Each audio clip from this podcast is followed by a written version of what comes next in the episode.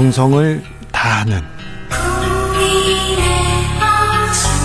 국민의 방송 KBS 주진우 라이브 그냥 그렇다고요. 주진우 라이브 함께하고 계십니다. 라디오 정보센터 다녀오겠습니다. 조진주 씨.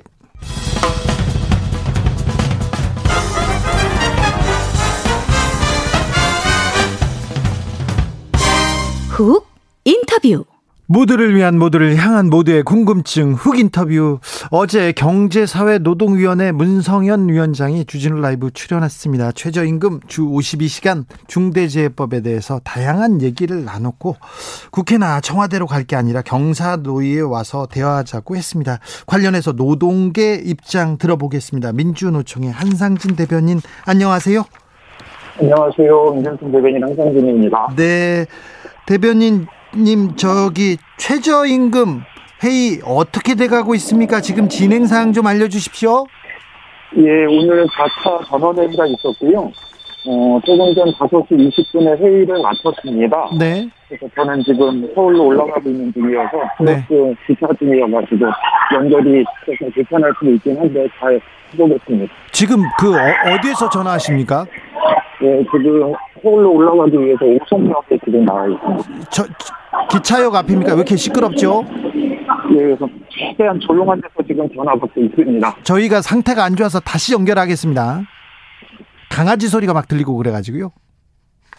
어, 저희가 다시 연결하겠습니다. 지금 기차역에서 서울로 올라오는 길이라는데 아주 소음이, 어, 잡음이 많이 들어가서요. 조금 조용한 곳에서 전화를 받도록 해서 연결하겠습니다. 지금 민주노총에 에 전화를 해서 최저임금 어떻게 됐는지 다시 물어보겠습니다. 쿠팡 문제도 좀 물어보고요. 주 52시간 7월부터 시행되는 주 52시간 제도에 대해서도 물어보겠습니다. 어, 지금 전화 연결 상태가 안 좋습니다. 좀 죄송하게 생각하고요. 어, 대변인 나와 계십니까? 예, 예, 죄송합니다. 이제는 좀 조용합니다. 괜찮습니다. 자, 최저임금 회의 어떻게 진행되고 있습니까? 예, 오늘 회의는 마무리가 됐습니다. 5시 20분에 마무리가 됐고요. 네. 오늘 두 가지 쟁점이 있었습니다. 하나는 최저임금 이제 표기 방법 관련해서 어, 사용자 측에서는 뭐 시급만 저- 표기하자 하고 노동자위원들은 시급 기존에 하던 대로 시급과 월급을 경기에서 표기하자라는 게 하나가 있었고요. 네. 또 하나는 이제 최저임금 적용과 관련해서 어, 사용자위원들은 업종별로 차등 지급 적용하자라고 하는 거였고요. 또 민주노총 노동자위원들은 어, 안 된다. 모든 업종에 구분 없이 어, 공평하게 진행돼 적용되어야 한다라고 하는 입장을 가지고 있었고, 그래서 첫 번째 쟁점은 기존에 하던 대로 시급과 병기 월급을 병기하는 것으로 결정이 됐고요. 하동적과 관련해서는 오늘 결론을 내지 못하고 어, 다음 5차 전원 회의에서 계속 논의를 이어가기로 했습니다. 올해 최저임금 합의 잘 될 것 같습니까? 아니면 어떻게 전망하시는지요? 어, 뭐 상당한 난항이 예상이 되고요.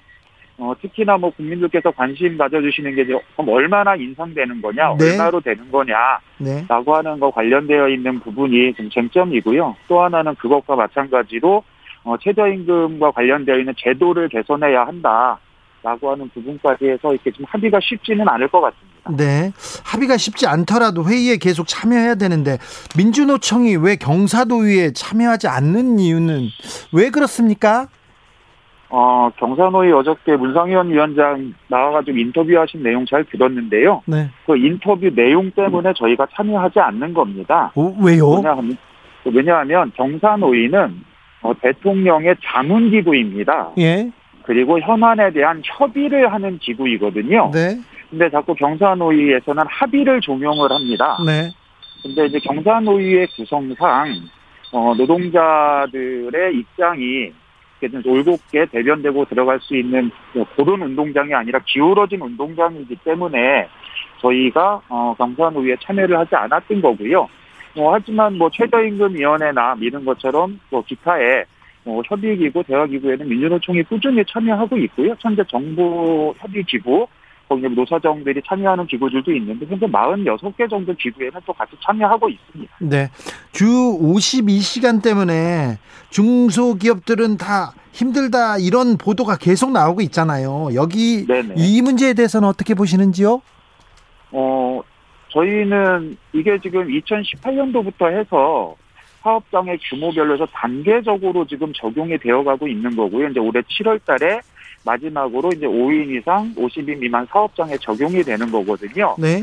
근데 이걸 갖다가 유예 기간도 충분히 뒀고 어, 현장에서 적용할 수 있도록 뭐 고용노동부나 해서 이렇게 적극적으로 지원책을 냈기 때문에 뭐 중소기업을 대상으로 해서 설문한 혹은 고용노동부 발표로 보면 한 현장의 90% 정도는 이미 이제 적용할 수 있다 네. 하고 제조업 같은 경우는 한 80% 정도가 적용할 수 있다.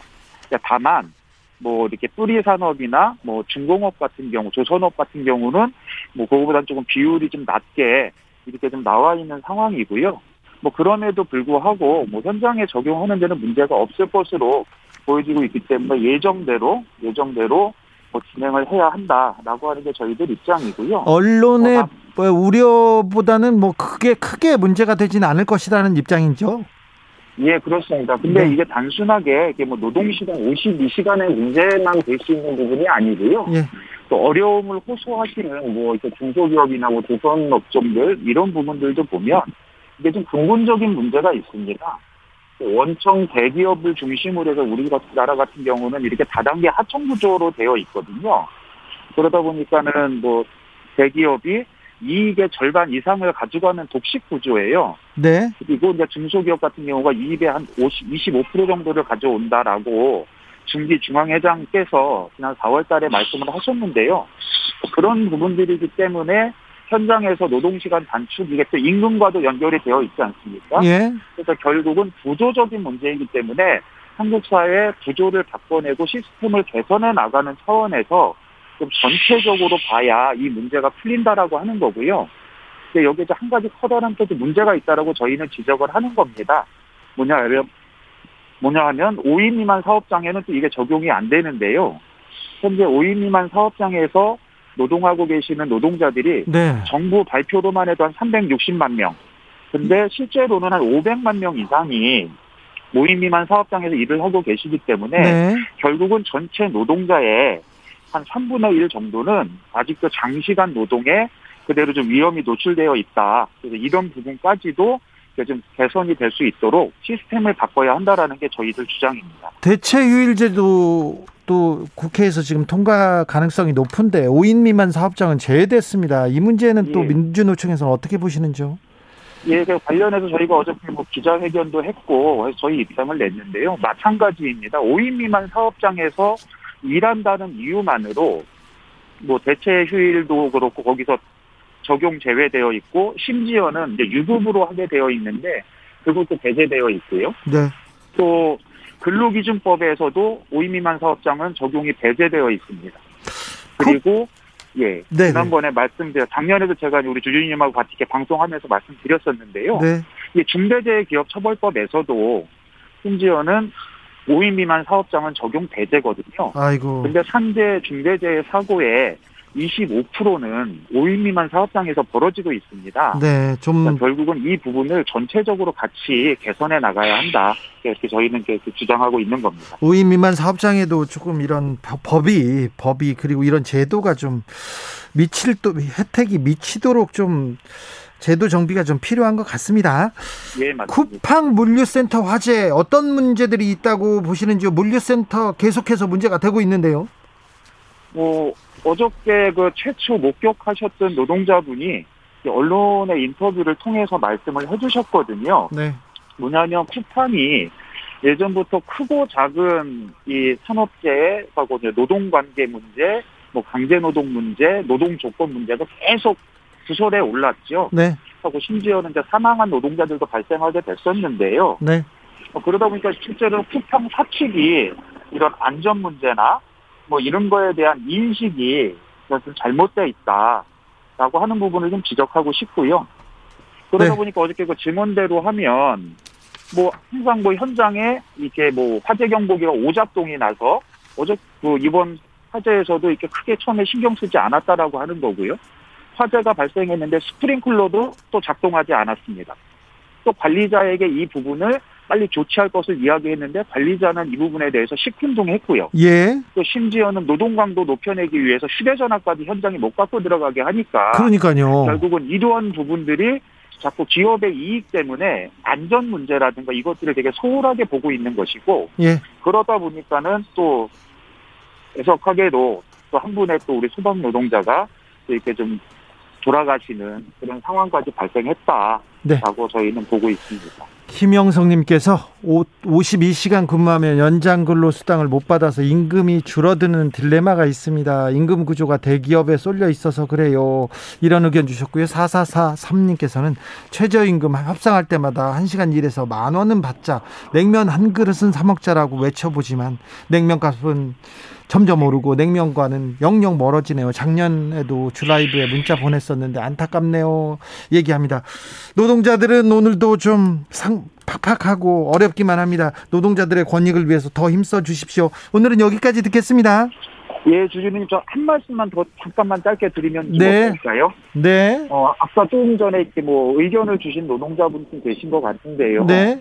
이게 핵심이 뭐냐 하면 저희 나라 기본급, 고정급이 되게 작아요. 예. 그리고 이제 뭐 수당이나 상여를 통해 가지고 그 모자란 부분을 충동하게 되는데 네.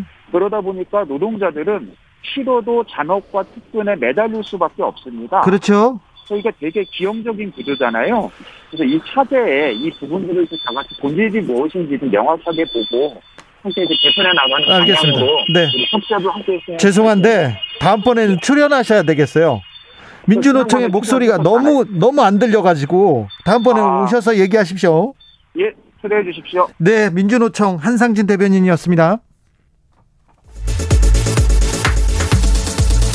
주진우 라이브 훅 인터뷰 이어가겠습니다. 이른바 윤석열의 엑스파일 정치권을 뒤흔들고 있습니다.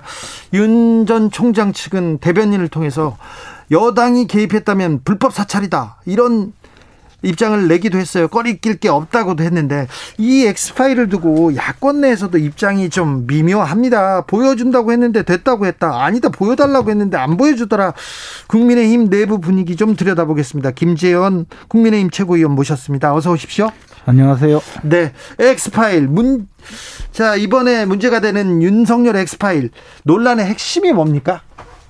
논란의 핵심은 어쨌든 이게 첫째는 누가 이런 짓을 했는가. 누가 이런 파, 누가 파일을 이런 만들었나? 음, 파일을 만들어서 이렇게 예, 어, 평지풍파를 일으키고 또 또 이제 선거철이 다가오면 네. 공작 정치를 하느냐. 네, 또 정치 공작을 통해서 사실은 실력으로 이기려고 하지 않고 이렇게 사람에게 어 중상 모략을 통해서 어 후보에게 상처를 주고 그 반사 이익을 얻으려고 한 정치 세력이 누구냐 그게 네. 첫 번째고요. 두 번째는 그럼 장성철 어 씨는 왜 이런 걸 입수해서 또 폭로를 했느냐? 네, 폭로하면서 어, 내용을 폭로하지 않고 내가 봤더니 이거 어, 상당히 심각하다. 그래서 네. 나는 지지할 수 없, 없다. 이렇게 해서 사실상 판단까지 해줬잖아요. 네. 뭐 이런 것이 제일 중요한 이야기죠. 왜 근데 뭐 윤석열 엑스파일에서 장성철 소장 이름이 나오고 그리고 김재원 최고위원님 이름이 나옵니까? 뭐 저야 뭐 제가 이제 장성철 어, 소장에게 네. 이거 저 왜 해필이면 네, 그 송영길 대표가 파일을 차곡차곡 쌓아놓고 있다. 뭐 개국본인가 그분들 앞에서 이야기했잖아요.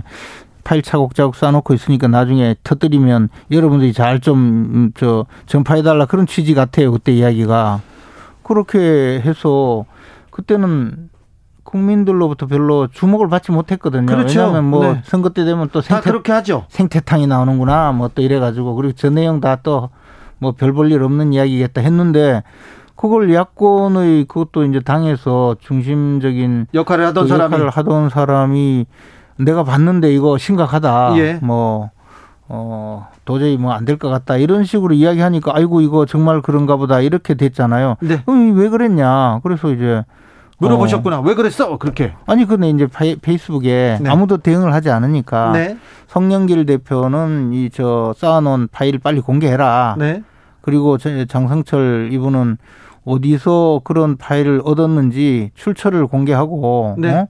또왜 당신이 이런 일을 했는지 어 결국에는 어 윤석열을 견제하려는 여당의 그런 목적에 충실히 복무한 거 아니냐. 왜 저 아군 진지에 수리탄 터뜨리냐. 네. 그러니 그 내용을 전부 어, 왜 그랬는지 알려달라. 그렇게 하고 마지막으로 이제 유- 윤석열은 윤석열 전 총장은 아니 저 송영길 대표의 내용 공개하면 저 해명하라. 뭐 그래 네. 이 글을 올렸죠. 그랬더니 얼마 안 돼서 이제 얼마 장성철- 전에 장성철 씨가 지금 김재원 최고위원한테 전화를 했습니까? 아니면 김재원 최고위원이 장성철 씨한테 전화를 했습니까?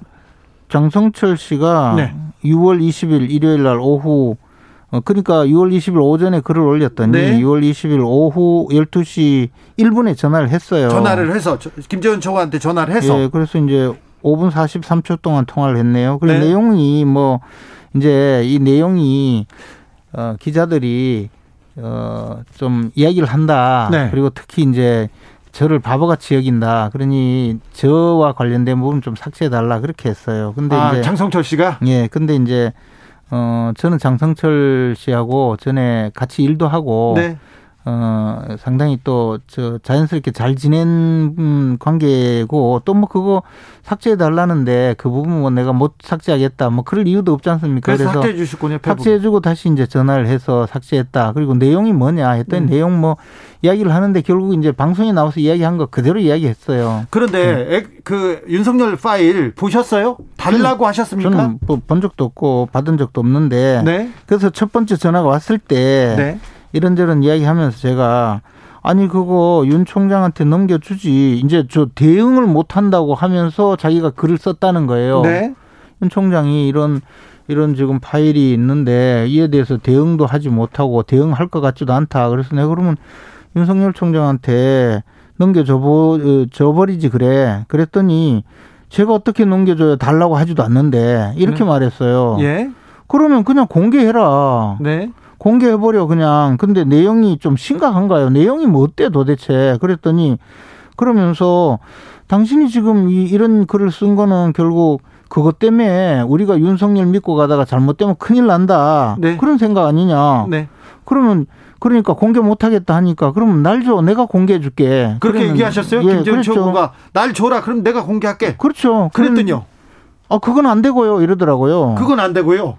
그리고 그리고 이제 또 그러면 안 되는 이유에 대해서 뭐 쭉 하다가 이제 또 삭제해 달라고 하면서 기자들이 자꾸 싸움 붙이잖아요. 네.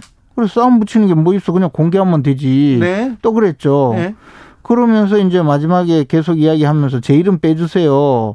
도대체 못하러 제 이름까지 거론해서 저를 힘들게 하세요. 장성철 씨가 예, 그런 이야기를 해요. 그래서 어 그럴게요, 그래요. 곧바로 빼줄게요. 그 삭제해줄게. 근데 내용이 뭐냐? 나 내용이 좀 궁금하다. 그렇죠. 나한테 넘겨줘 봐요. 또 한 번 이야기했어요. 네. 그랬더니 어이 하여튼 도저히 못 넘기겠다고 세 번째 그 이야기 또 했어요. 예. 그래서 제가 이게 이제 저하고 같이 일했던 분이고 저보다는 좀이저 젊은 분이잖아요. 네. 근데 뭐 완전히 이제 두 번이나 잘렸으니까 네. 아 거절 당했으니까 아이 그럼 주지 말아요. 그거 나가면 내가 뿌렸다고 할 거 아니에요. 이렇게 이제 약간 멋쩍어서 네. 아이 그래 안 줘도 돼요. 뭐 네. 안 준다고 하니까 그 아. 이야기 한마디 했어요. 그런데 김재원 최고는 안 받겠다고 하고 외면한 것으로 이렇게 나왔군요. 아니 그래서 이 부분에 대해서 뭐 굳이 제가 장상철 씨하고 저 말다툼할 생각도 없고 네. 천만 다행히 우연히 이 저 대화 내용이 두 번의 통화가 최근 한 5년 동안 두 번 통화한 게 그날인데 네. 20일 날 그리고 그날 통화한 것을 녹음을 해놨어요. 네. 그래서 제가 지금 녹취록을 제 페이스북에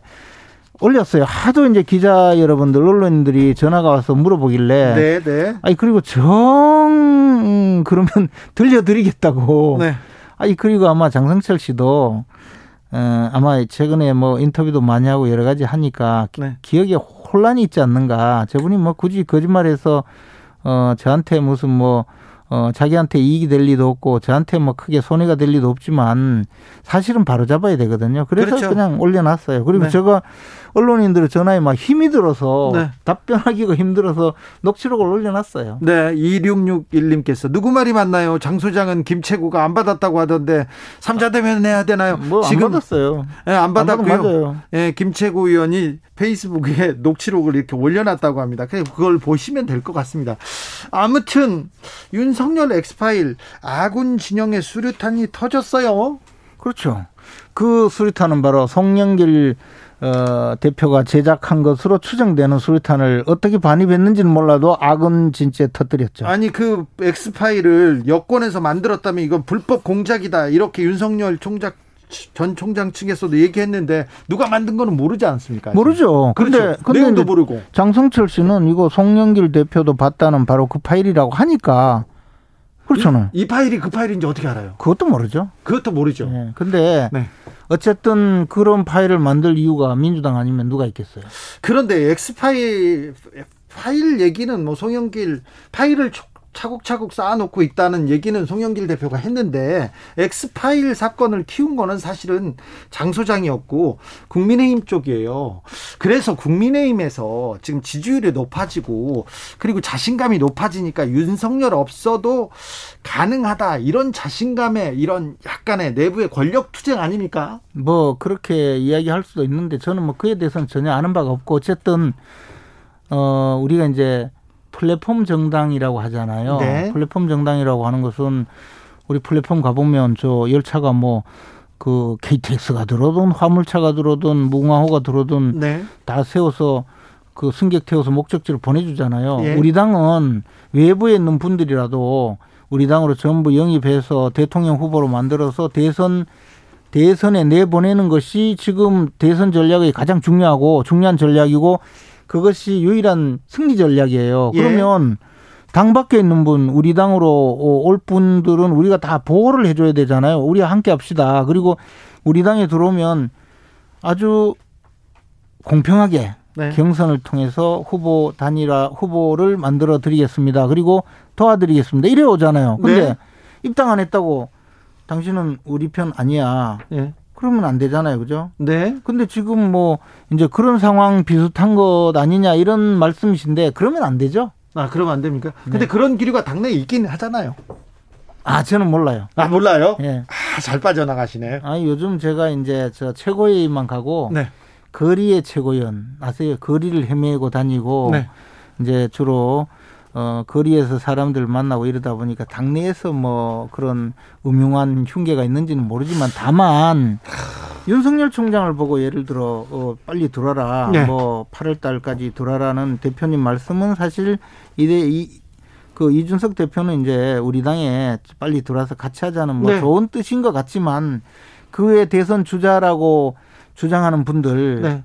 그분들은 사실 대선 주자라고 하는 분들이 윤석열 총장 보고 뭐 간보지 마라 뭐 들어라 뭐 검증하자 이러는 분들은 좀 사실 거칠게 말하죠. 들어라고 하는 것이 들어오면 뭐 뭐 환영식 해주려고 하는 게 아니고 꽃다발 주려고 하는 게 아니고 들어오기만. 하면 네. 들어오기만 하면 물어 뜯겠다 그리고 예. 죽이겠다 이런 의도잖아요. 예. 아니 근데 이제 그런 게 사실 그럼 과연 바깥에 있는 분들이 쉽게 들어올 수 있을까요? 네. 거리의 최고위원 김재원 의원과 함께하고 있습니다. 그래서 당내에서 그런 기류가 윤석열 비토 기류가 좀 있긴 합니다. 아니 뭐 저는 다다 환영하는 것 같아. 다 한- 환영한다고요? 예, 한두 분이 뭐 이제 경쟁자니까 네. 뭐 그분들이야 조금 그럴 수 있지만 기본적으로는 뭐 다 환영. 언제든지 오세요. 우리 함께 가겠습니다. 그러잖아요. 거의 대부분 그런데 한두 분 뭐 경쟁자만 그렇다고요? 아닌 것 같은데요. 국민의힘 이렇게 장성철 소장 이분 그분은 뭐 사실은 저 대선 주자가 아니잖아요. 그러니까 뭐 자기 말은 이제 네. 검증을 저 준비해라고 이야기했는데 검증을 제대로 준비하지 않으니까 이렇게 했다고 하는데 믿어지진 않아요. 뭐 왜 그랬는지. 그렇죠. 오, 8929님께서 공작 우구는 하는, 하는 거 보니까 속 시원히 해명하는 게 국민에 대한 도리 아닌지요. 조국 장관은 국민의 알 권리고 윤석열 씨에게는 공작인지요? 이렇게 물어보는데요. 9437님은 의원님, 엑스파일 내용이 대체 무엇이라고 예상하십니까? 저도 이렇게. 몰라요. 안 보셨어요? 저는 못 봤어요. 파일이 이상한 파일들이 많이 돌아다니던데요. 아, 보셨으면 저 다 보도해 버리세요. 저는 뭐 못 봤어요. 하나도 못 봤어요. 하나도 일부러 안 보셨어요? 아니 뭐 그- 굳이 관심도 없어요. 별로 관심이 없습니까? 예, 예, 지금 뭐 바쁜데 뭐 그런 거. 아 그렇습니까? 최고위원회의에서 이 엑스파일 사건 이 논란은 어떻게 정리하자 이런 얘기 나왔습니다. 아니 제가 이제 우리 당 외에 있어도 우리 당에 입당해서 함께 갈 수 있는 분 또는 더 나아가서 예, 당장에 입당하지 않더라도 결국에는 우리가 후보 단일화 단일 후보를 만들어야 될 거 아니에요. 예, 그러면 그런 분들도 우리 당이 나서서 보호를 해줘야 되지. 네, 지금 우리 당의 사람이 아니라면서 팔짱 끼고 뭐 죽든 말든 모르겠다 이렇게 가는 것은 플랫폼 정당이 아니다라고 이야기를 하면서 보호 조치를 해야 된다고 요구를 했는데 뭐 별로 조치가 아직 안 되고 있어요. 그렇습니까? 김재훈 의원은 이렇게 다 어, 플랫폼 이 역으로 다 들어오게 해서 한한 차로 이렇게 출발해야 된다고 하는데 지금 한 차가 안 되고 뭐 뒤에 떨어지면 택시비라도 줘서 네. 택시 타고라도 따라오세요 해야죠. 그렇죠? 예. 근데 그게 잘 안 되고 있습니다. 오히려 뭐뭐 빨리 가겠다고 그러니까 오지 않으면 너, 는 끝이다 이렇게 하고 있습니다. 그게 무슨 플랫폼 정당이냐고. 네, 지금 플랫폼 정당으로는 잘 못 가고 있네요. 좀 삐걱거리고 네, 있네요. 네. 그렇습니까? 제가 어, 가도록 만들 거예요. 그렇겠습니까? 네. 네. 5328님께서 김재원 최고위원님 저번 주 금요일 날 나오셨을 때부터 팬 됐습니다. 이렇게.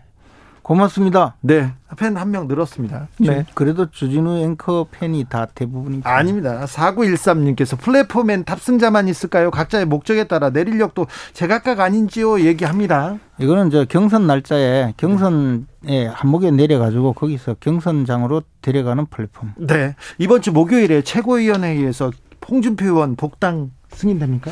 아마 그럴 것 같아요. 네. 저는 뭐 찬성하고 예. 다만 제가 이제 요청한 것은 홍준표 의원이 들어오게 되면 나머지 당을 좀 자의반 타의반으로 떠났던 분들이 많거든요. 네. 그분들도 몽땅 좀 받아들이자 대사면령을 내려서 네. 우리 대선에 전부 다 같이 가야 될 거 아니에요. 예. 그래서 그분들 전부 다 받아달라. 예. 그랬더니 뭐 이, 이, 이준석 대표도 원칙적으로는 찬성하는 것 같아요. 그래서 제가 옛날에 우리 간첩 자수기관 네. 뭐 이런 거 두고 그때 하면 묻지 않고 용서해 네. 주겠다 뭐 이래 하잖아요. 네. 이번에 좀 한 2주 정도 기간을 정해서 네. 자수 기간을 줘서 자수하여 강령 잡자. 예, 그런 뭐 불법 무기 자진 신고하면 그렇죠. 그냥 저 저 저 소지하게 했잖아요. 네. 이번에 좀 그래 좀 하자고. 굳이 자꾸 우리 우리 식구인데 어? 공천 안 주고 해가지고 네. 당의 속상해서 나간 분들 좀 불러오자고. 네. 그까지 대- 하자고 했죠. 대사면령이 또 나올 수도 있겠네요. 그럴 걸로 보입니다. 네. 근데 뭐또 대표께서 또 달리 생각하면 또 하- 하지 않을 수는 있는데 제가 보기엔 뭐 꼭 그까지 반대하겠나 싶네요. 저기 좀 조금 조금 논란이 되고 있는데 곤란한 질문 하나 할게요. 이준석 대표 병역 특혜 논란이 있는데 이거는 어떻게 보십니까? 아, 이준석 대표는 병역을 아주 산업 기능 요원으로 충실하게 복무한 걸로 알아요. 그리고 그거 저 기 저 저 기자회견하는 그 저 두 분 있잖아요. 김남국 김용, 김용 민 의원. 김남국 의원 두 네. 분이 나오면 꼭 남철 남성남 같은 모습으로 네. 기자회견을 하던데 그분들 이야기 제가 별로 신뢰 안 해요. 아 그래요? 예. 남철 남성남은 알아듣는 사람이 50대 이상입니다. 아니 그러니까 이제 제 나이만 들어요. 이 이 이 방송에 뭐 남철 남성 남성남 아는 분 많이 들을 것 같아요. 그래요? 아니 네. 그렇지 않아요. 여기 젊습니다. 4767님께서 저는 골수 민주당원인데 김재원 의원님 말씀 시원시원합니다. 자주 뵙기를 바랍니다. 이런 분들이 있습니다. 아니 골수 민주당원도 또 표 달리 찍을 수도 있어요. 좀 그- 봐주세요. 자, 야권에서 대권 잠룡으로 최재형 감사원장도 드- 들어와 들어와 이렇게 하시는 것 같아요. 네. 그렇죠. 근데 그분이 출마하는지 안 하는지 확인은 안 됐잖아요. 근데 저는 네. 그분도 어, 출마를 꼭 하도록 권했으면 좋겠고. 아니 근데 법조인 출신으로 정통 법조인 출신으로 예. 김재원 의원님 예. 감사원장이란 자리가 정치적 고도의 중립성 이런 거 도덕성 필요한 데인데 예. 그렇죠. 거기서 갑자기 감사원장 있다가 대권으로 직행 이건 조금 그러니까 논란이 될 만하죠. 그러니까 감사원장이 고도로 중립적이고 독립적으로 업무를 수행해야 되잖아요. 네. 그래 수행했는데 얼마나 못 살게 굴었습니까? 이 정권에서. 누가요? 민주당하고 청와대하고 다 그래가지고 못 살게 구니까 아 이런 이런 정권을 그냥 계속 가게 하면 안 되겠다. 내라도 나, 나가서 바로 잡아야 되겠다.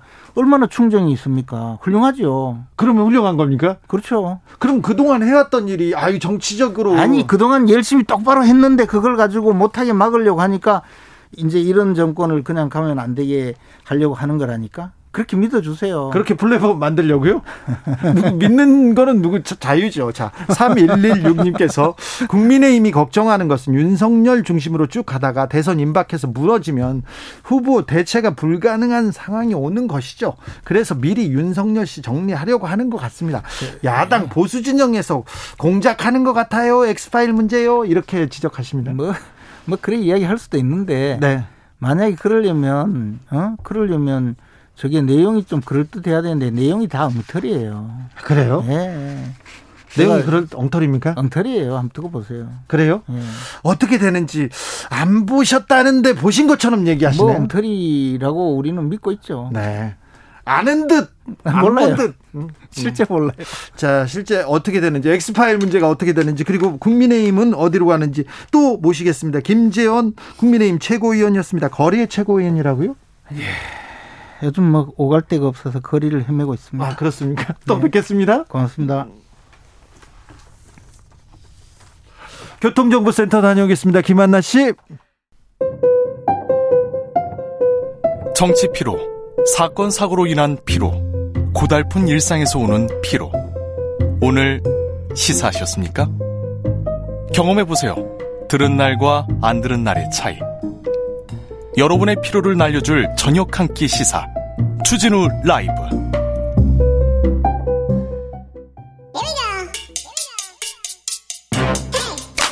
뉴스를 향한 진지한 고민. 기자들의 수다. 라이브 기자실을 찾은 오늘의 기자는 은지옥이요. 시사인 김은지입니다. 네. 김재원 의원 오랜만에 뵀어요 네, 오랫동안 취재하면서 또 오며 가며 네. 봤던 사이라서요. 네, 네 반가웠습니다. 어, 상대방으로 이렇게 봤잖아요. 또 박근혜 대통령의 최측근이어가지고 저하고는 굉장히 네. 그렇죠. 네. 네. 인연이 꽤 있습니다. 큰 인연이 있었는데 네. 지금 이렇게 인터뷰를 했습니다. 자, 오늘 첫 번째 뉴스부터 가볼까요? 네, 이재용 부회장의 소위 슬기로운 감방 생활이 보도됐습니다. 슬기로운 감방 생활이라 어떤 내용입니까? 네, 이 부회장은 국정농단 혐의로 지난 1월에 재수감되었습니다. 네. 이러한 이 부회장이 하루에 한 번꼴로 변호인을 접견했다 이런 보도가 나왔는데요. 네. 경향신문이 배진교 정의당 의원의 자료를 받아서 보도했습니다. 네.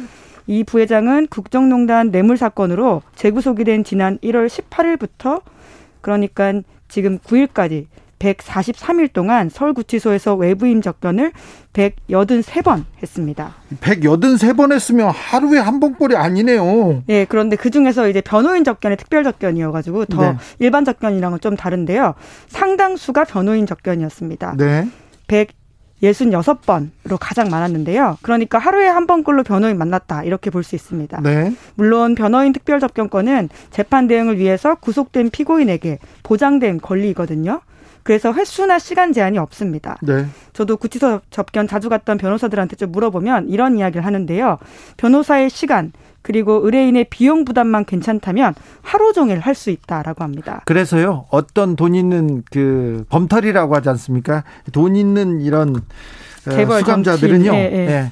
일부러 심기 보호를 위해서 매번 가서 그 이렇게 변호인 접견만 해주는 사람도 있었어요. 네, 그 따로 있다 말씀드리려고 했었는데요. 그 그러한 공간 변호사를 만나는 공간은 일종의 여러 명과 섞여 있거나 혹은 독방에 있는 감옥과는 좀 다른 공간이고요. 그래서 조금 자유로운 상태에서 사람들과 만나서 대화도 할 수 있고 시간을 쓸 수 있기 때문에 사실 훨씬 나은 환경에 있다라고 할 수 있습니다. 그러면 이 변호인 접견은 일반 접견이랑 아예 다릅니다. 네, 이제 우리가 흔히 영화에서 그 접견하는 모습들을 보게 되는데요. 그런 건 일반 접견이라고 보시면 됩니다. 잘 모르시죠? 몰라도 됩니다. 구치소 가서 어떻게 면회하는지 어떻게 하는지 저는요 구치소에 좀 블랙 블랙리스트인가 봐요. 그래서 제가 가서 이렇게 면회 신청하지 않습니까? 그럼 빨간 불이 삥삥 펴지고 주진우 씨, 주진우 씨 저쪽 방으로 와주세요. 그래가지고 불려가요. 꼭 불려가서 꼭 면회를 해야 되겠냐. 기사를 쓰면 안 된다. 막 이런 얘기 있는데 일반 접견 땐 그러는데 저쪽 안쪽으로 가면 특별 접견하는 방이 따로 있고요.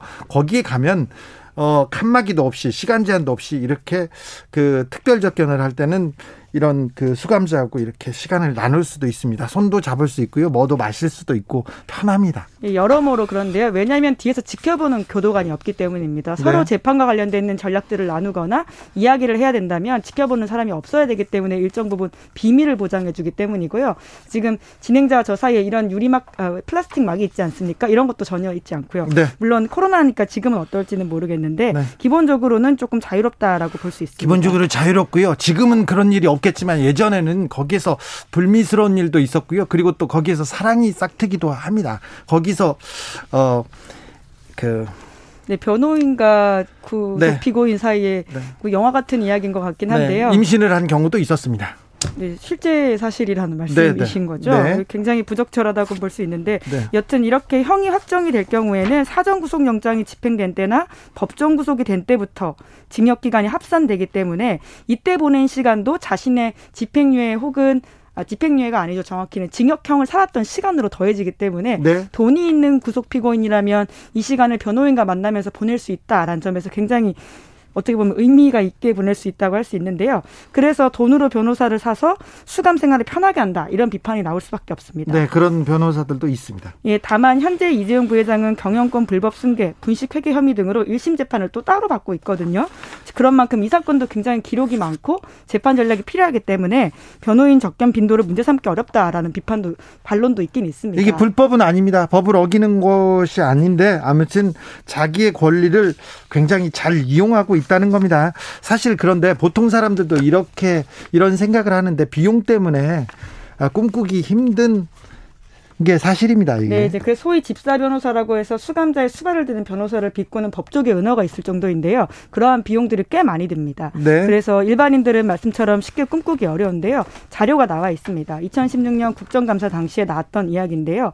일반인 한 명당 변호인 접견실을 이용하는 평균 횟수가 2016년 5.84회라고 하거든요. 네. 그러니까 제대로 이용 못하고 있다라고 하는 건데요. 이처럼 돈과 권력이 있는 사람들 위주로 변호인 특별 접견이 이루어지고 있는 제도의 빈틈을 지적 된 바가 이미 있습니다. 네. 그리고 대한변호사협회 홈페이지에도요 주기적으로 변호사 징계 내용이 올라오거든요. 네. 이렇게 특별 접견권 남용 사례가 아주 많이 올라옵니다. 네. 예를 들어서 구치소에서 다수의 수용자들을 반복적으로 접견함으로써 변호인 접견권을 남용해서 변호사의 품위를 훼손했다라고 하는 건데요. 이럴 경우에는 정직이나 과태료 부과 처분 같은 것도 받기도 합니다. 네. 슬기로운 감방 생활입니다. 이게 법적으로 잘못됐다는 거 아닌데요. 자기의 어 뭐 돈을 돈을 잘 이용한다는 얘기입니다.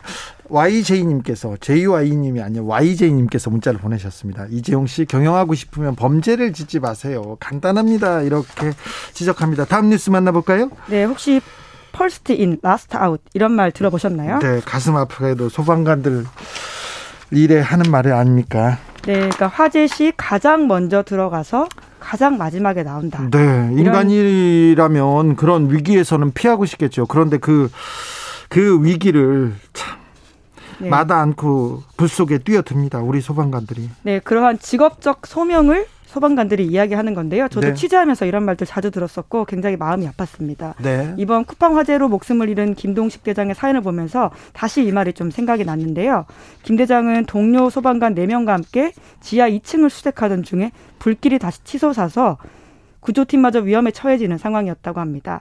그래서 자신이 가장 맨 뒤에 있었고 모든 동료의 탈출을 도왔는데 끝내 자기는 마지막에 나오지 못했다라고 하고요. 아유, 무사히 돌아왔으면 하고 기도했는데 결국 실종 47시간 만에 숨진 채 발견됐습니다. 네, 이처럼 연간 400만 건에 달하는 화재, 구조 활동을 소화하는 소방관들은 상시적으로 위험에 노출되어 있습니다. 예. 그래서 이제 신체 건강 이상으로 치료 관리가 필요하다 이런 이야기들이 나오고 있는데요. 그렇죠. 심리적으로도 굉장히 충격받을 거예요. 예, 특히 동료라면 더욱 더 잊을 수 없는 현장이고 가슴 아픈 일일 텐데요. 네. 그래서 소위 PTSD에 시달린다라는 것들이 있고요. 외상 후 스트레스 장애입니다. 네, 2015년부터 2019년 사이에 극단적인 선택을 한 소방관이 56명이라고 합니다. 이렇게 많습니까? 네, 게다가 비교를 해보면요. 같은 기간에 순직한 사람이 23명, 소방관이 23명이라고 하거든요. 그러면 또 엄청 심각한 거 아닙니까? 네, 더 많습니다. 네. 네, 게다가 경기도 소방재난본부에 따르면 매년 소방공무원들 대상으로 정신건강 설문조사를 하는데요. 전체 3%가량이 치료가 필요하다. 이렇게 나온다라고 합니다. 아니, 그러니까 그 인명 구조를 못했다는 자책감, 그리고 동료를 지키지 못했다는 자책감. 아, 이런 것 때문에 괴로워하는 거 아닙니까? 네, 굉장히 마음 아픈 이야기인데요. 실제로 그런 사례들이 굉장히 많습니다. 그 중에 하나를 좀 소개해 드리면 고 정희국 소방이 사연인데요. 2019년에 숨진 그가 지난 4월에 국립대전 현충원으로 이장되었다라고 합니다. 정 소방이가 강기봉 강기봉 소방교와 함께 2016년에 출동을 했었는데요. 그 당시에 태풍 때문에 강물에 불어났고 이 강물에 고립되었던 주민들을 구조하는 상황이었다고 합니다. 네. 그 사이에 두 사람이 물살에 갇히게 되었고 다음날 강 소방교가 숨진 채 발견되었다라고 하는데요. 네. 3년 후에 이러한 PTSD에 시달렸던 정 소방이가 또 스스로 생을 마감하면서요. 너무 괴롭다라는 내용의 글을 남겼다라고 합니다. 아이고. 아이고. 이렇게 그 이런 트라우마에 노출돼 있는 분인데 조금 더 우리가 좀 정책적으로 좀 제도적으로 돌봐줬어야 되는데 이 소방관에 대한 그 관심 지원 좀 더 필요한 것 같습니다. 네, 처우에 대한 처우에 대한 관심과 응원이 여론으로 형성돼야지 정책 입안자들이 움직이기 때문에요. 그것이 가장 중요하다고 보고요. 물론 지난해 4월달 전국 소방관의 신분이 국가직으로 바뀌면서 조금 바뀐 바는 있습니다. 예. 그럼에도 불구하고 부족한 면이 여전히 있기 때문에 우리의 관심이 더 중요한 것 같습니다. 예전에 장갑을 사비로 사서 쓰고 그렇죠. 그리고 예. 그다음에 치료 치료를 사비로 이렇게 사비를 들여가지고 치료도 제대로 못 받지 못한다는 사연을 듣고 정말 가슴이 아팠는데 좀 나아져야지요.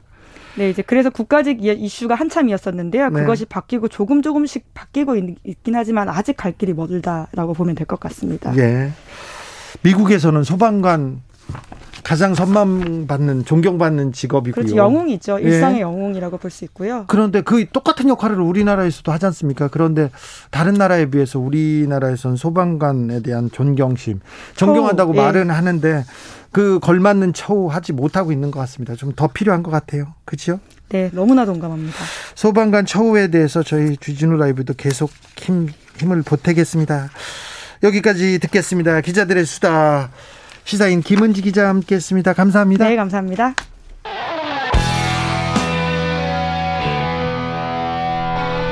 스치기만 해도 똑똑해진다. 드라이브 스루 시사 주진우 라이브.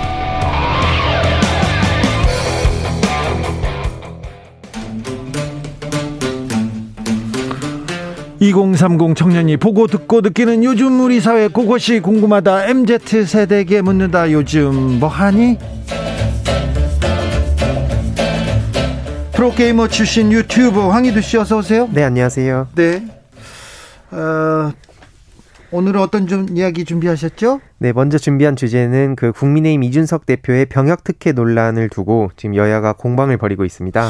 병역 특 혜라고 보기도 그런데 어떤 특혜는 있었습니까? 지금 그런 의혹을 받고 있는 게 있는데 네, 지금 그 내용을 특혜 의혹에 대해서 좀 알려주세요. 예, 간략하게 요약을 하면 지난 2010년 음. 지식경제부 소프트웨어 마에스트로 과정 연수생 선발 당시에 대학교나 대학원에만 재학 중인 사람이 지원할 수 있었는데 2007년 이미 대학을 졸업해서 산업기능요원으로 대체 복무 중이던 이준석 대표가 참석을 했다는 그런 의혹을 받고 있습니다. 이미 대학을 졸업해서 산업기능요원으로 지금 대체 복무 중이던 이준석 대표가 어, 어떤 그 연수생 선발 과정에 또 참여했다는 거죠. 예, 경쟁률이 3.5 대 1이기도 했는데 네. 어, 그러다 보니까 더 많은 관심을 받고 있습니다. 네. 김용민 그 민주당 의원은 지난 18일 이게 재학 중인 사람만 지원할 수 있게 돼 있는데 여기에 그 지원한 이유가 뭔지 그리고 여기에 심지어 장학금 지급하는 과정도 있었는데 여기에 만약에 자격이 안 되는 사람이 허위로 지원해서 장학금까지 받았다면 이게 문제가 될 수 있다라는 지적을 했고요. 또 이에 대해서 그 어떤 청년은 기회를 박탈한 어떤 청년의 기회를 박탈한 것이다 이런 얘기도 지금 나오고 있습니다. 이준석 대표 입장은 어때요? 예, 이에 대해서 직접 11년 전 어, 본인이 직접 작성했던 연수 지원서를 공개했는데요. 네? SNS를 통해 공개하면서 지원서에 산업기능요원이라고 정확히 적혀 있다며 이걸 적시했기 때문에 위법이나 특혜가 아니라는 취지로 입장을 밝혔습니다. 네. 어, 당시 선발위원장도 뭐 관련 입장을 낸 것 같아요. 예, 당시 선발위원장이 부당하지 않았다라고 입장을 밝혔는데 어, 민주당 김용민 의원 사무실에서 연락이 왔다라며 어, 대학 재학생만 지원 가능한 프로그램이 아니었다며 현업 종사자를 제외하고는 제한 없이 지원할 수 있는 과정이었다. 그러면서 지금은 큰 특혜로 인지되는 프로젝트지만 당시로서는 정원을 간신히 채울까 걱정할 만큼 홍보 등이 미비했다라는 입장을 밝혔는데 이후에 이제 민주당 김용민 의원은 알면서 규정 위반을 한 거라면 배임죄의 공범이 될 수 있다 이런 입장을 밝히기도 했습니다. 인터넷 여론 어떻습니까? 뭐 일단 김용민 의원을 향해서는 재학생 신분이든 졸업생이든 지원하는 건 자유 아닌가 문제의 본질부터 파악하고 비판을 해라. 뭐 이런 꼬투리 잡는다는 식으로 이제 바, 어, 반응들이 있었고요. 이준석 대표를 향해서는 음, 자격도 안 되는 곳에 지원해서 혜택을 받았다는 의혹이 나오고 있는데 언론이 친절하게 해명까지 해주는 것 같다. 뭐 이런 반응도 있고 동문서답하지 말고 제대로 대답했으면 좋겠다. 그리고 담당자를 향해서는 어, 말만 하지 말고 증거를 댔으면 좋겠다. 왜 공고와 다르게 합격시켰는지 정부 지침이 변경됐으면 변경 공고라도 공개를 했으면 좋겠다. 이런 반응도 있었습니다. 공고 지침하고 좀 다른가요? 내용이 청년들 커뮤니티 반응은 어떻습니까? 예, 뭐 이참에 어, 다 조사를 해봤으면 좋겠다라는 반응도 있었고 선거판은 결국 진실이 아닌 꺼낼 수 있는 패에 결정되는 것 같더라. 뭐 이런 반응도 있었고요. 예. 뭐 이외로도 어, 본인들 기준에서 그러니까 이 공정에 대한 잣대에 대해서 요즘 얘기가 좀 많이 나오는 것 같습니다. 네. 뭐 이외로도 공정을 외치던 대학생들은 다 어디 갔는지 모르겠다. 뭐 이런 건 최소 50군데 이상 압수수색 해봐야 정확히 판단 가능한 거 아니냐. 10년 전 일을 정확히 기억해서 당시 담당자가 트윗으로 해명한다고 뭐 납득하기 어렵다. 뭐 이런 반응들도 있었고요. 뭐 그러면 공문을 보고 지원조차 안 했을 졸업생들은 뭐가 되는지 모르겠다. 뭐 저 말이 사실이라도 공고와 다르게 선발됐다면 특혜가 맞다고 본다. 이런 목소리들이 있었습니다. 네. 보수 커뮤니티 분위기는요? 예, 뭐 병역 특혜 논란에 대해서 뭐 이렇게 알아보니까 이건 좀 문제가 있는 것 같다. 뭐 이준석 대표를 향한 어떤 비판적인 목소리들이 좀 있었고요. 아, 그 저 일베 사이트에서요? 예, 예. 그 지난주에도 좀 말씀드렸듯이 그 안에서는 좀 의견들이 좀 갈리는 상황인 것 같습니다. 보수 커뮤니티에서 이준석 대표에 대한 이준석 현상에 대해서는 좀 갈립니까? 그러니까 이게 그 보수 커뮤니티라고 했을 때도 되게 다양한 커뮤니티가 있는데 일베 내에서는 좀 그런 반응들이 있습니다. 그래요? 예. 이준석 대표에 대해서 약간 비판적입니까? 일베에서는? 예, 일베에서는 그렇습니다. 어, 네. 참 신기하네요. 나마스테 SLA님께서 주의 깊게 보고 있습니다. 조민에게 분노하던 MZ 세대들 이준석 씨에게는 어떤 스탠스일까요? 이렇게 묻고 있습니다. 아, 일베에서 이준석을 바라보는 시각 재밌네요. 네, 네, 특이합니다. 네. 아, 윤석열 엑스파일에 대해서는 어떤 반응이 있습니까? 네, 그 최근 그 장성철 공간과 논쟁 정책센터 소장이 그 엑스파일 관련한 발언 이후에 언론에서 대대적으로 보도하면서 커뮤니티에서도 반응이 굉장히 뜨거워졌는데요. 네. 일단은 뭐 좋겠다 무대응하면 그만이라서 한마디로 뭔가 약간 이거에 대해서 어, 대응 안 하겠다 그냥 뭐 대선 출마하겠다 뭐 이런 입장을 밝히는 거에 대해서 어, 정말 편하게 정치하는 것 같다는 반응이 있었고요 뭐 일개 법무부 장관 하겠다는 조국 전 장관도 모든 언론사들이 다 달라붙었는데 대통령 하려면 그것보다 몇 배로 검증해야 되는 거 아니냐 이런 반응이 있었고 네. 또 민주당을 향한 비판도 있었습니다. 청문회 때는 괜찮고 지금은 안 괜찮다. 이게 민주당의 내로남불이다라는 반응도 있었고 음. 어, 사실이라면 없는 것도 만들어 씌우는 민주당이 과연 어, 이게 사실이라면 여태까지 가만히 있었을까? 뭐 이런 반응도 있었습니다. 뭐 여러 반응이 있네요. 청년들 반응은 어떻습니까? 이 엑스파일 내용에 대해서 궁금해하는 사람들이 있고요. 예. 특히 만약에 어, 이게 만약에 있었다면 이미 공개됐어야 정상이라고 본다. 그러니까 한마디로 언론 플레이인 것 같다. 이런 반응들이 있었습니다. 예. 뭐 이외로도 어, 엑스파일 내용을 막상 보면 별거 없을 것 같다라는 반응도 있고요. 뭐 노이즈 마케팅으로 인지도를 높이고 판을 키우는 것 같다는 뭐 그런 어, 반응도 있었습니다. 아 그래요? 예. 노이즈 마케팅으로요? 예, 뭐 마지막으로 뭐 이 장성철이란 사람은 국민의힘 쪽에서 오랫동안 활약한 김무성계 출신 사람인데 그 사람이 터뜨린 걸 왜 민주당 탓하는지 모르겠다는 반응도 있었습니다. 네. 알겠습니다. 2329님께서는 일베에선 탄핵에, 박근혜 탄핵에 찬성하는 사람은 모두 디스합니다. 아, 네. 그런 흐름이 있죠. 7516님은 우리나라 언론에 속된 말로 떴다고 하면 여야 가릴 것 없이 의혹 공방에 휩싸였는지 모르겠습니다. 그 사람의 긍정적이고 헌신적인 면을 비추지 못하는 현실이 아쉽습니다. 이런 지적도 했습니다. 자, 이거 궁금했어요. MZ 세대들이 청와대 청년 비서관에 25살 박성민 씨를 임명한 거에 대해서 어떤 어떻게 생각하고 있는지 궁금합니다. 네, 뭐 반응들만 간단히 말씀을 드리면 우선 비판적인 반응은 어, 이렇게 여성들만 우대한다는 그런 의견이 있었고요. 잠시만요. 네. 박성민 씨가 25살에 대학생이 청년 비서관이 됐어. 청년의 입장을 대변하고 청년의 목소리를 대변해 줄 것이다. 그게 아니라 지금 여자 우대한다 이 정권은 예, 이게 뭐 아무래도 또 젠더 이슈가 지금 좀 첨예하게 대립하다 보니까 이 이런 이야기들이 아무래도 좀 종종 보였고요. 예. 뭐 이해로도 그냥 능력에 대한 어떤 입증보다는 그냥 이런 성별로 이렇게 좀 지적을 하는 목소리들이 주로 있었는데 여성이란 이유로 이렇게 청와대 가는 게 납득하기 어렵다. 뭐 이런 반응들이 있었습니다. 그래요? 예, 뭐 근데 또 응원하는 반응들도 있었는데 어, 이렇게 어린 나이에 청와대에 가서 어, 이렇게 노력하는 걸 보면 얼마나 그동안 열심히 살았을지 이런 반응이 있었고 여야를 가리지 않고 이런 현상과 대처는 환영한다. 세상은 이미 기존의 권력과 기득권에 대한 강력한 반발과 교체를 원한다. 그래서 이런 혁신적이라는 반응도 있었습니다. 청년들 반응은 어떻습니까? 어, 이렇게 그 앞서 말씀드렸듯이 뭐 이렇게 청년들 입장에서는 뭐 상대적 박탈감이라는 얘기가 나오기도 했고 또 반면으로 응원한다. 그러니까 정말 멋있다는 반응도 좀 있었습니다. 그 이런 게 청년 정치인 것 같고 어린데 본받을 게 많은 것 같다라면서 의견이 굉장히 나뉘는 그런 상황입니다. 첨예하게 나누죠. 예, 맞습니다. 네. 김한규 비서관 임명에 대해서는 뭐 어떻습니까? 어, 김한규 비서관에 대해서는 뭔가 멋지다는 반응들이 좀 있었는데 그 선거 끝나고 본인의 패배를 분석하고 성찰하고 이런 정치 철학에 대해서 계속해서 입장을 밝혀왔는데 어, 특히나 좀 어려운 지역에, 그러니까 민주당 입장에서 봤을 땐 어려운 지역에 직접 도전하고 그 이후에도 계속 끊임없이 분석하는 걸 보면서 정말 응원한다는 반응들이 좀 대, 많이 있었습니다. 보수 커뮤니티의 분위기는요? 뭐 주로 이제 박성민 비서관에 대한 이야기들이 많았는데 뭔가 좀 앞서 말씀드렸던 그런 반응들이 좀 대다수였고 특히 성별 이슈로 이게 많이 흘러가는 분위기였습니다. 어, 좀 비판적이죠.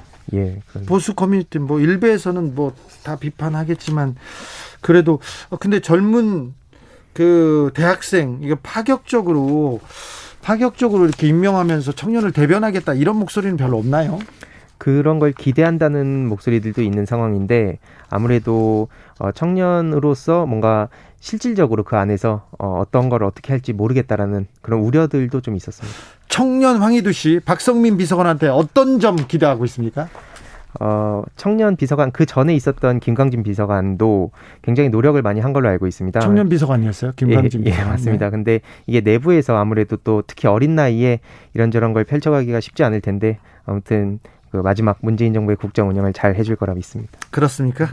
오육구님께서 삼김은 지역 갈등으로 밥그릇을 챙겼는데 현대 사회는 젠더 갈등, 세대 갈등, 계층 갈등으로 국민들을 분류하네요. 이렇게 얘기하는데 정치권에서 조금 이렇게 좀 나누기도 하는 것 같습니다. 아, 요즘 뭐하니 유튜버 황희두 씨 함께했습니다. 감사합니다. 네, 감사합니다. 알리의 내가 고백을 하면 깜짝 놀랄 거야 들으면서 저는 여기서 인사드리겠습니다. 저는 내일 오후 5시 5분에 돌아오겠습니다. 지금까지 주진우였습니다.